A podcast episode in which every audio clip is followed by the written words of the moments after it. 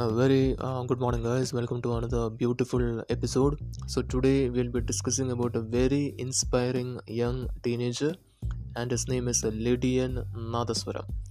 He's an Indian musician from the city of uh, Chennai, and in 2019 he appeared on the World's Best, which is an American reality talent show, and won the one million dollar prize money.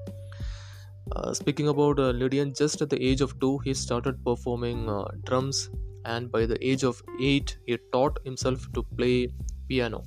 He can actually play as many as 14 musical instruments, including the drums, the tabla, the guitar, and so on. And he's pretty famous. He has over 1 lakh 98,000 followers on Instagram. But as I said, he's also very humble. And what he has stated is that I learn every day. I learn from everyone around me and from every bit of music I hear. And uh, there are even many people who asked him what is so special about the name Lydian Nadhaswaram. Actually, Nadhaswaram stands for a wind instrument, and the Lydian is a Greek word. It is a raga, a mode among the seven modes of music.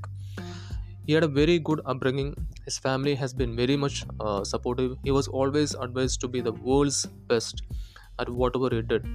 Even his father stated, even if you clean a bathroom, you should be the best at it. And uh, this is something which has touched his heart.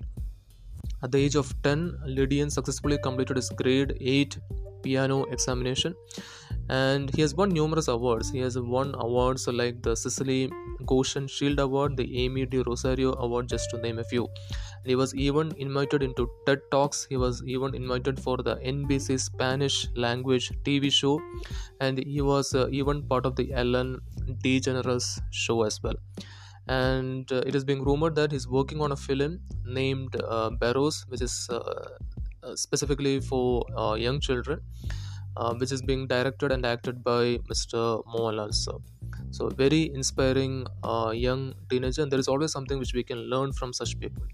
So hope this particular section has been uh, informative for you people as well. So that's it for the day. Have a nice day. Bye bye. Take care.